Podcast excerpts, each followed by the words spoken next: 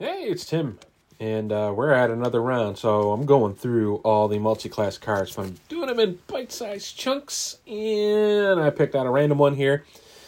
And considering there is a still a ton of multi-class cards, I have chosen Rogue and Survivor. So there's three new ones here that can fit in either your Rogue or Survivor decks, and um, we'll have three new cards. We'll go to the first one. First one is Hit Me. Uh, actually, that artwork's pretty cool. It shows like a uh, blackjack table. Uh, it's like one one side's got fifteen, the other one's got fourteen, and then like the one card's got like a little bit of wisps of vapor and stuff like that. And you, can actually look. It, it could be a jack, it could be an ace, it could be a number six. So yeah, that's really cool. I mean, how that how he did that artwork was awesome on that phased out card. That's pretty cool. All right, but this is a one cost event, no XPs. Uh, you can pitch this for a plus one agility. It's fortune. It's gambit treated. It's fast. And play after reveal a chaos token during the skill test. Reveal an additional chaos token, switching the negative to a plus. Ooh. And if that token is a skull token, you automatically fail. That's the only bit. So, uh, for this one here, I mean, this could be campaign specific. I mean, if honestly, oh, what's the one that has like lots of uh, skulls? Uh, I think it was Dunwich. Dunwich has one that has lots of skulls.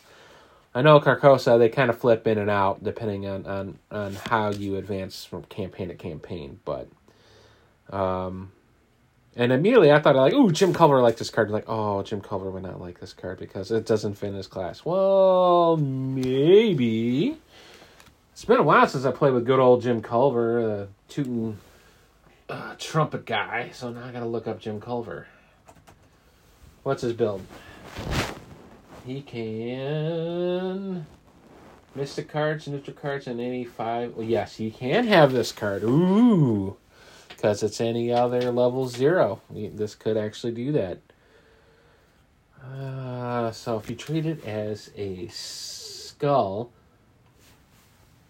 if that token is a skull token, you automatically fail. Ooh, but I'm looking at Jim. Treat the modifier on the skull tokens you reveal as a zero, which takes precedence. Is it because of the card? That trumps it, or is it because of Jim that trumps it? Because anytime he reveals tokens, if they're skull, there is zero. I would like to say it's on Jim. I mean, this this feels like a solid Jim card. I would roll with this unless I see an FAQ on this card. Um, yeah, I, I would totally rock this with Jim because this is this is all benefit for him. yeah, Jim. It's like I'm not failing. That's a zero. that that's a cool card. All right, I immediately thought of Jim because of the skull. Um, yeah, I I think this will be campaign dependent. If it's anybody else, I mean, if they're rocking a lot of zero or a lot of skulls, you might want to think twice there. But if there was like like maybe one or two, yeah, I would rock this one for sure. But yeah, this that I would like numero uno go at with uh, Jim. Jim Culver, man, would definitely love that one. All right, so both of these cards next are XP cost. So this one's a 3 XP cost, zero cost asset. Unscrupulous loan. It's a pact. Limit one per investigator, and it cannot leave play. So that just tells me no shenanigans. Uh, as a react after you put unscrupulous loan in play, gain 10 resources. Oh, payday, fat cash. Forced. When the game ends, or you are eliminated if you have fewer than 10 resources in your resource pool, exile it. Ugh. It it feels like you want to abuse it, but you can't because of the cannot leave play. Um, if you do end a game where if you're eliminated, or if you have fewer than 10 resources, you have to exile this thing. So this this one can be kind of pricey because it costs 3 XP. So you got to know what you're doing with this one. Um, you got to make sure that um, you don't have fewer than 10 resources. I mean, honestly, you probably I wouldn't even put this in Jenny because Jenny just does fine on there. But but you know I think of Jenny because Jenny always has a ton of cash available, usually at the end of almost every scenario. But th- that's kind of counterintuitive of what this is trying to give. It's trying to give somebody outside of Jenny that doesn't you know get you know double payday every single time. It's pricey. I mean, because I'm going to say 75 80% of the time, that game is going to end you're going to be either eliminated or you're definitely going to have under 10 resources. So you just got to have that consideration. Is it worth it? because uh, you have a good potential exiling this, and then you're gonna have to re up and pay another three XP's for this card. That's another cool card, though. I mean, I I, I like it. I like the flavoring. I mean, it it, it, it very thematic. That's pretty cool. Last one. Pro, oh, precious, precious memento from a former life. This is a four XP, three cost X. You can pitch this for uh, two wilds. Uh, it's an accessory trait, item, charmed, and blessed.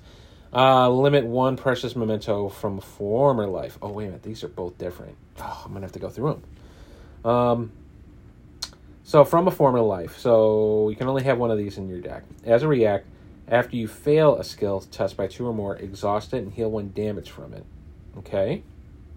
And after you succeed a skill test by two or more, exhaust precious memento and heal one horror from it. And it's got uh, three health and three sanity. So if you fail a skill test by two or more, remove damage, and then if you succeed, heal a horror. That's a weird, funky way of. This almost feels like the.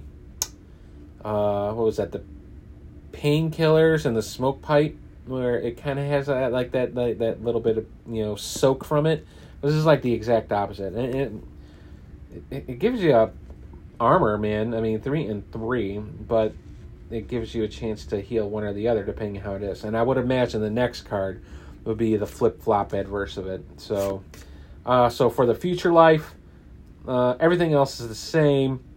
Uh, but for the future life, of skill test by two or more is um, if you fail it by two or more, you get the heal. A, yes, you get the heal a horror from it, and then a skill test by two or more, you get the deal. You get to heal a damage from it. So, huh, that's crazy. That's just weird. It just I just I have that vibe of uh, you know the painkillers and the and the smoking pipe for that one. But uh, yeah, I mean, one may play better than the other, and it could be dependent on your build and how your deck is. What you know, if you're uh, well, it's just an oddball one. It's just weird. I mean, I mean, yeah, if you can get you remove some of the damage or horror from it, that's great. But it's just weird. It's just a inverse effect of each other. Huh. It's cool. Pretty cool. Uh, so this one's a weird one. I mean, I, I really can't say anything more about it other than what they were doing, you know, with uh, the flip flopping of the damage and the horror healing from it, and the vice versa of the failing a skill test and succeeding a skill test. So, well, that'll do it for this bite sized chunk of Unwrapped. Um, we'll just continue on uh, and look for my future ones. We'll just go through this together and. I would anticipate, you know, after looking at like my stack here, the I might even further break down like the the solid class cards by you know assets, events, and skills, just so I can milk this thing for all it's worth. But uh, that'll do it for this one. Thanks for listening. Um, enjoy the rest of the day, and uh, I'll holler at you later.